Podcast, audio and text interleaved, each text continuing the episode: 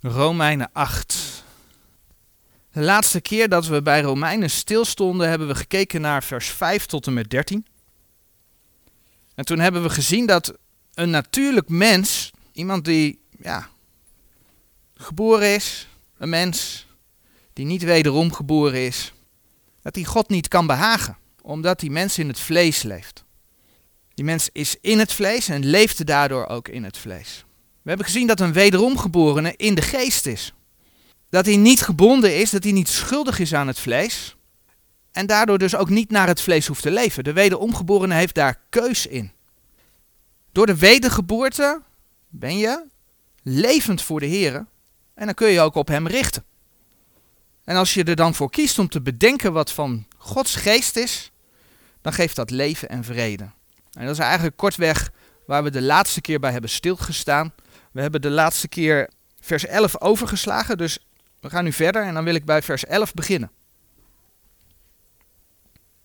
En indien de geest desgene die Jezus uit de doden opgewekt heeft in u woont, zo zal hij die Christus uit de doden opgewekt heeft, ook uw sterfelijke lichamen levend maken door zijn geest die in u woont. Zo dan, broeders, wij zijn schuldenaars niet aan het vlees om naar het vlees te leven. Want indien gij naar het vlees leeft, zo zult gij sterven, maar indien gij door de geest de werkingen des lichaams doodt, zo zult gij leven. Want zoveel als er door de geest Gods geleid worden, die zijn kinderen Gods. Want gij hebt niet ontvangen de geest der dienstbaarheid wederom tot vrezen, maar gij hebt ontvangen de geest der aanneming tot kinderen, door welke wij roepen Abba, Vader. In vers 11 hebben we gelezen. En indien de geest desgene die Jezus uit de doden opgewekt heeft in u woont, zo zal hij die Christus uit de doden opgewekt heeft ook uw sterfelijke lichamen levend maken door zijn geest die in u woont. Wat het vers kortweg zegt, is dat als je wederom geboren bent, als je een kind van God bent, dat dus ook je sterfelijke lichaam levend gaat worden. En dat is dus een taak van Gods geest. Het is een taak van de Heilige Geest. Nou, er zijn twee schriftplaatsen die daar met name over gaan en die willen we opzoeken. Een van die schriftplaatsen is, hoe kan het ook anders, gaat het grote hoofdstuk in de Bijbel over de opstanding, 1 Korinthe 15. En dan willen we een aantal versen lezen. Bijvoorbeeld vers 42 en vers 43. Alzo zal ook de opstanding der doden zijn. Het lichaam wordt gezaaid in verderfelijkheid, het wordt opgewekt in onverderfelijkheid. Het wordt gezaaid in oneer, het wordt opgewekt in heerlijkheid. Het wordt gezaaid in zwakheid. Het wordt opgewekt in kracht. Ons lichaam waar de zonde in woont is onderhevig aan verval. Dat lichaam vergaat. Het is verderfelijk. Maar het lichaam dat opgewekt wordt, staat hier, is in heerlijkheid. Dat lichaam kent geen zonde. Dat lichaam is dus daardoor ook niet onderhevig aan verval. Het is onverderfelijk. Het zal niet vergaan. Het kent geen pijn. Het kent geen ziekte. Het zal goed zijn. Dan lezen we in vers 54 van 1 Korinthe 15. En wanneer dit verderfelijke zal onverderfelijkheid aangedaan hebben en dit sterfelijke zal onsterfelijkheid aangedaan hebben, als dan zal het woord geschieden dat geschreven is, de dood is verslonden tot overwinning. En vers 49 zegt ook dat wij het beeld van de hemelse zullen dragen. We dragen nu het beeld van de aardse. We zijn naar het beeld van Adam, maar we zullen zijn beeld dragen. 1 Korinthe 15 vers 49. Dus we lazen net dat we opgewekt worden in kracht. Nou, een ander gedeelte dat daar ook over spreekt, en dat gaan we ook opzoeken, dat is Efeze 1. We worden opgewekt in kracht en het is Gods geest die dat in de gelovigen gaat doen.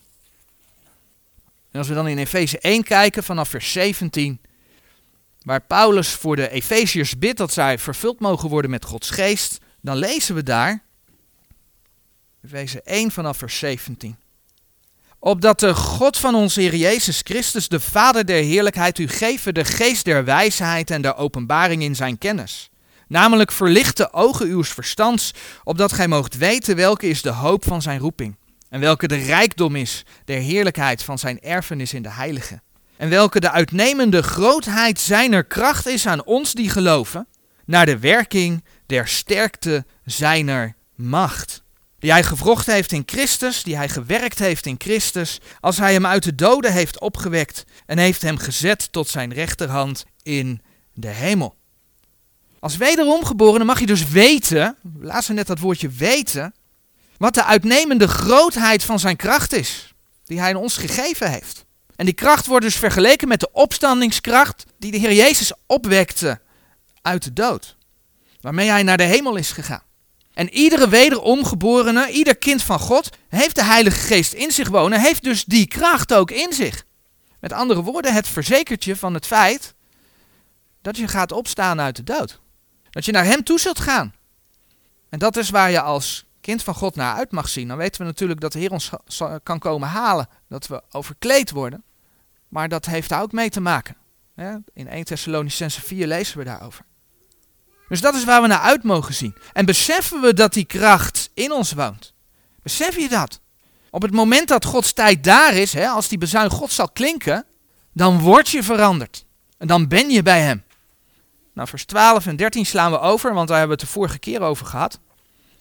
Dan gaan we naar vers 14 van Romeinen 8.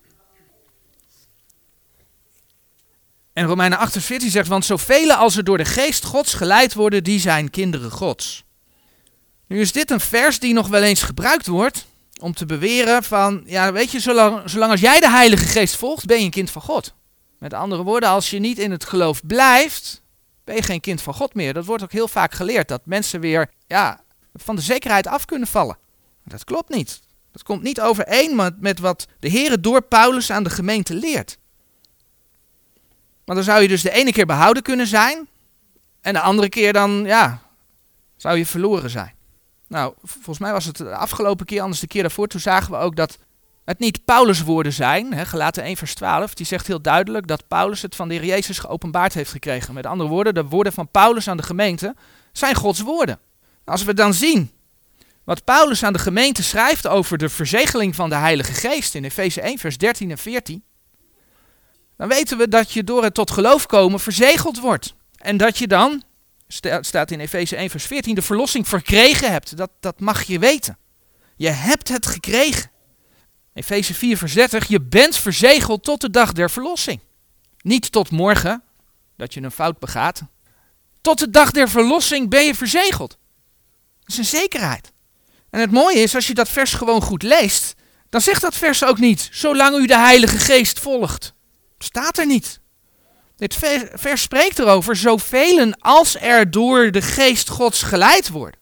Dat is dus niet iets wat, wat, je zelf doet. Dat is iets wat de Heer doet. Zoveel als er door de geest gods geleid worden. Dat is wat God doet. De actie ligt niet bij de mens, ligt niet bij jou. Die actie ligt bij de Heere God. Bij zijn geest. Stel een wederom geboren gelovige die dus behouden is. Hij is tot wedergeboorte gekomen. Verzegeld met de Heilige Geest tot de dag der verlossing, die gaat toch de wereld weer in. In de Bijbel vinden we daar ook voorbeelden van. En dan komt de opname. Ja, die wederom geboren is behouden.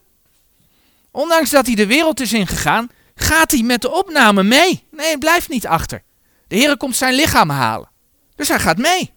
Er staat niet voor niks geschreven, en ik herhaal het weer, dat hij verzegeld is tot de dag der verlossing. Dan komt die dag der verlossing, dan zou hij achterblijven. Nee, hij is verzegeld tot de dag der verlossing. Dus hij gaat mee met de opname van de gemeente. Maar dan komt het. Hij zal wel voor de rechterstoel van Christus moeten verschijnen. Dat is waar 2 Korinthe 5 vers 10 over spreekt. Want daar zullen we wegdragen wat goed was, maar ook wat kwaad was. Dus hij zal dat wegdragen. En als je dan 1 Korinthe 3 gaat lezen over het feit dat we op het fundament bouwen met hout, hooi, stoppelen, kostbare stenen, zilver en goud. Er zal werk verbranden, maar er zal ook werk door het vuur blijven. Dat is 1 Korinthe 3 vers 13 tot en met 15. En op het moment dat dus dat werk blijft, word je beloond door de Heer. Word je beloond in de eeuwigheid. Maar er staat in 1 Korinthe 3 vers 15, als het allemaal verbrandt, als het niet tot eer van de Heer was, dan zul je schade lijden. Met andere woorden, ja, je bent behouden, maar je kunt nog wel schade lijden. Daarom is het belangrijk om de Heer ook te volgen. Niet alleen maar de Heer aan te nemen, maar ook met Hem te leven. Maar die gelovige wordt dus wel thuisgebracht. En daarin zie je dus, dat is het werk van de Heilige Geest. Ook die gelovige, ondanks dat hij de wereld is ingegaan, wordt door de Heilige Geest thuisgebracht. En dat is wat we in Romeinen 8, vers 14 zien staan. Want zoveel als er door de Geest Gods geleid worden, die zijn kinderen Gods. Het is een mededeling dat de wederomgeborene, die dus door de geest verzegeld is, door de geest geleid wordt en thuisgebracht wordt, een kind van God is. Dat is een feit. Dan komen we bij vers 15. En vers 15 spreekt over. Want gij hebt niet ontvangen de geest der dienstbaarheid wederom tot vrezen. Maar gij hebt ontvangen de geest der aanneming tot kinderen, door welke wij roepen, Abba, Vader. Toen we een tijdje terug bij Romeinen 7, vers 1 tot en met 6 hebben stilgestaan, zagen we dat degenen die in het verlossingswerk van de Heer Jezus geloven, dat die vrijgemaakt zijn van de wet. Dat de Heer Jezus daarvoor gestorven is. En we hebben ook gezien dat het niet betekent dat die wet dan dus voor eh, van nul en geen waarde is. Absoluut niet. Maar de Heer Jezus heeft de wet der geboden in inzettingen bestaande teniet gemaakt. Je kunt niet meer door de werken van de wet te doen behouden worden. Dat kan niet. We hebben gezien dat de Heer Jezus je Gods rechtvaardigheid geeft. En doordat wij Gods rechtvaardigheid mogen dragen, dat we behouden zijn, maar dat dat dus ook die zekerheid geeft. Want het is niet mijn rechtvaardigheid. En je kunt je voorstellen dat er onder de wet, er was geen zekerheid. En dat dat ook een vorm van, ja, vrees, een zekere angst heeft gegeven. Als voorbeeld, die tekst hebben we eerder aangehaald, maar ik lees hem toch nog een keer voor. Ezekiel 18, vers 24. Maakt dat gewoon heel duidelijk.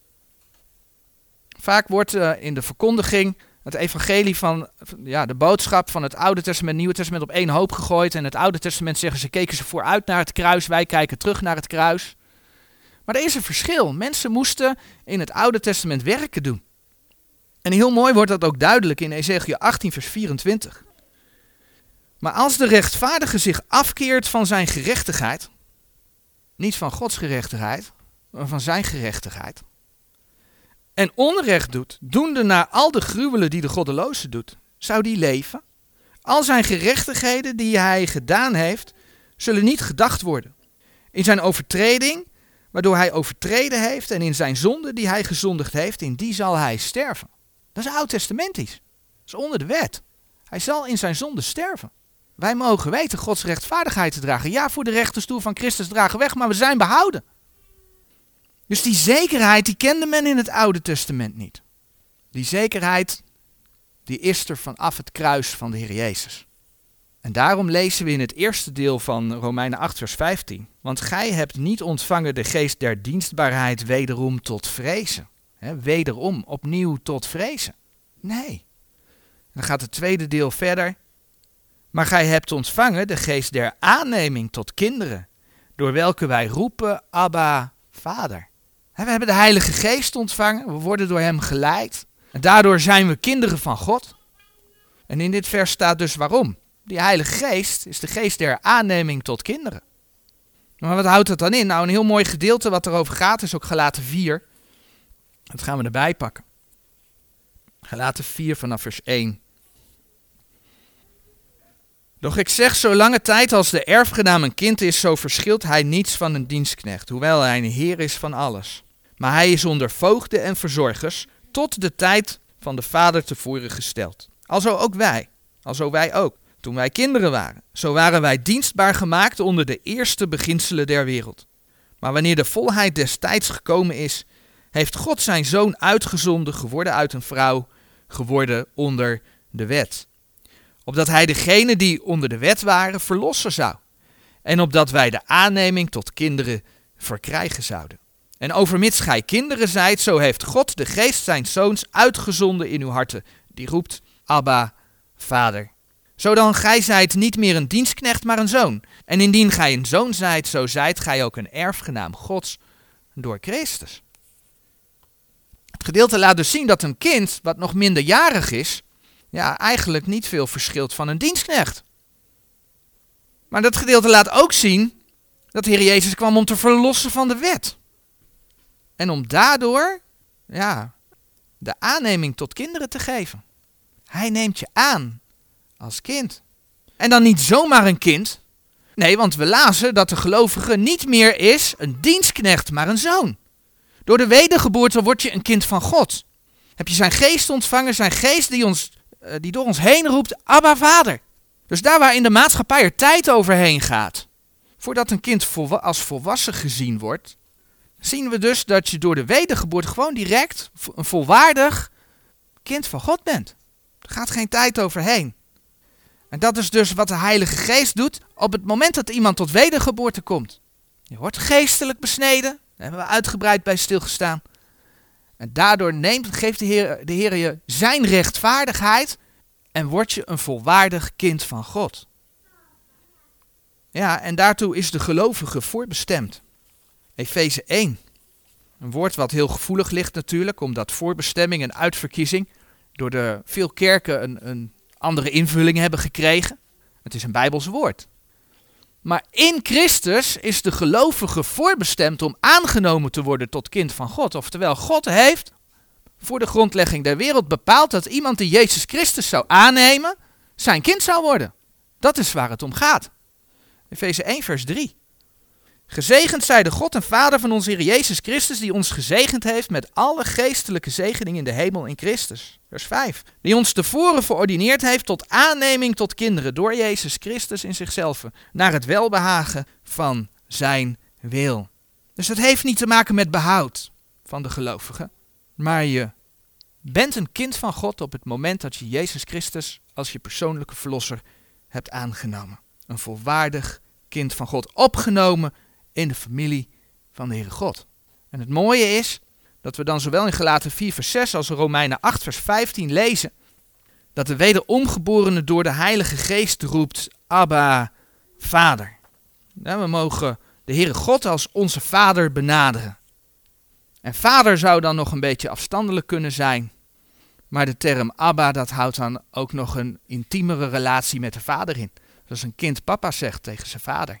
Heer God komt dichtbij. Het is een persoonlijke relatie die je met hem mag hebben.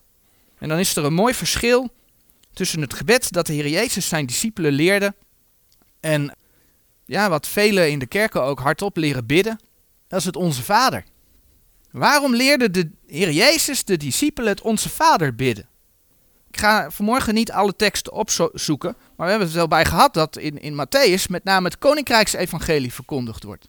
Dat zie je ook in het stukje vergeving die in dat gebed verwerkt zit. Een koninkrijksboodschap aan het Joodse volk. Als je dat nog zou willen nazoeken, Matthäus 4, vers 17, Matthäus 10, vers 5 tot en met 7. Daar staat het ook gewoon. De Heer Jezus zond zijn discipelen uit naar het Joodse volk. Ga niet naar de heidenen, zegt hij letterlijk. Dat is een andere tijd. Als je in Exodus 4, vers 22 gaat kijken, laten we dat maar opzoeken. Dan zie je dat het volk van God, Israël, ook gezien wordt als zoon van God. Exodus 4, vers 22. Dat is het gedeelte dat Mozes voor de farao uh, staat, of komt te staan. En dan staat daar, dan zult gij tot farao zeggen, alzo zegt de Heere, mijn zoon, mijn eerstgeborene is Israël. Dus Israël als natie wordt gezien als een zoon van God. Niet in de zin van de wedergeboorte, maar het is wel wat we hier zien. En als we dan ook lezen vaak dat, dat er gesproken wordt over onze vaderen. Dat zijn niet mijn vaderen. Dat, dat is dan vaak een verwijzing naar het Joodse volk. En zo kan dus het volk Israël als natie bidden, onze vader. Dat is een mooi verschil. Want wij mogen naar, naar mijn vader, naar jouw vader, toe gaan en Abba vader zeggen. We hoeven niet namens de natie te spreken. De Heere God komt dichtbij. Je mag een persoonlijke relatie met hem hebben. Hem persoonlijk aanspreken als Abba, Vader. En dat is wat Gods geest, die je door de wedergeboorte gekregen heeft, in je geeft. Tot zover het eerste deel vanmorgen.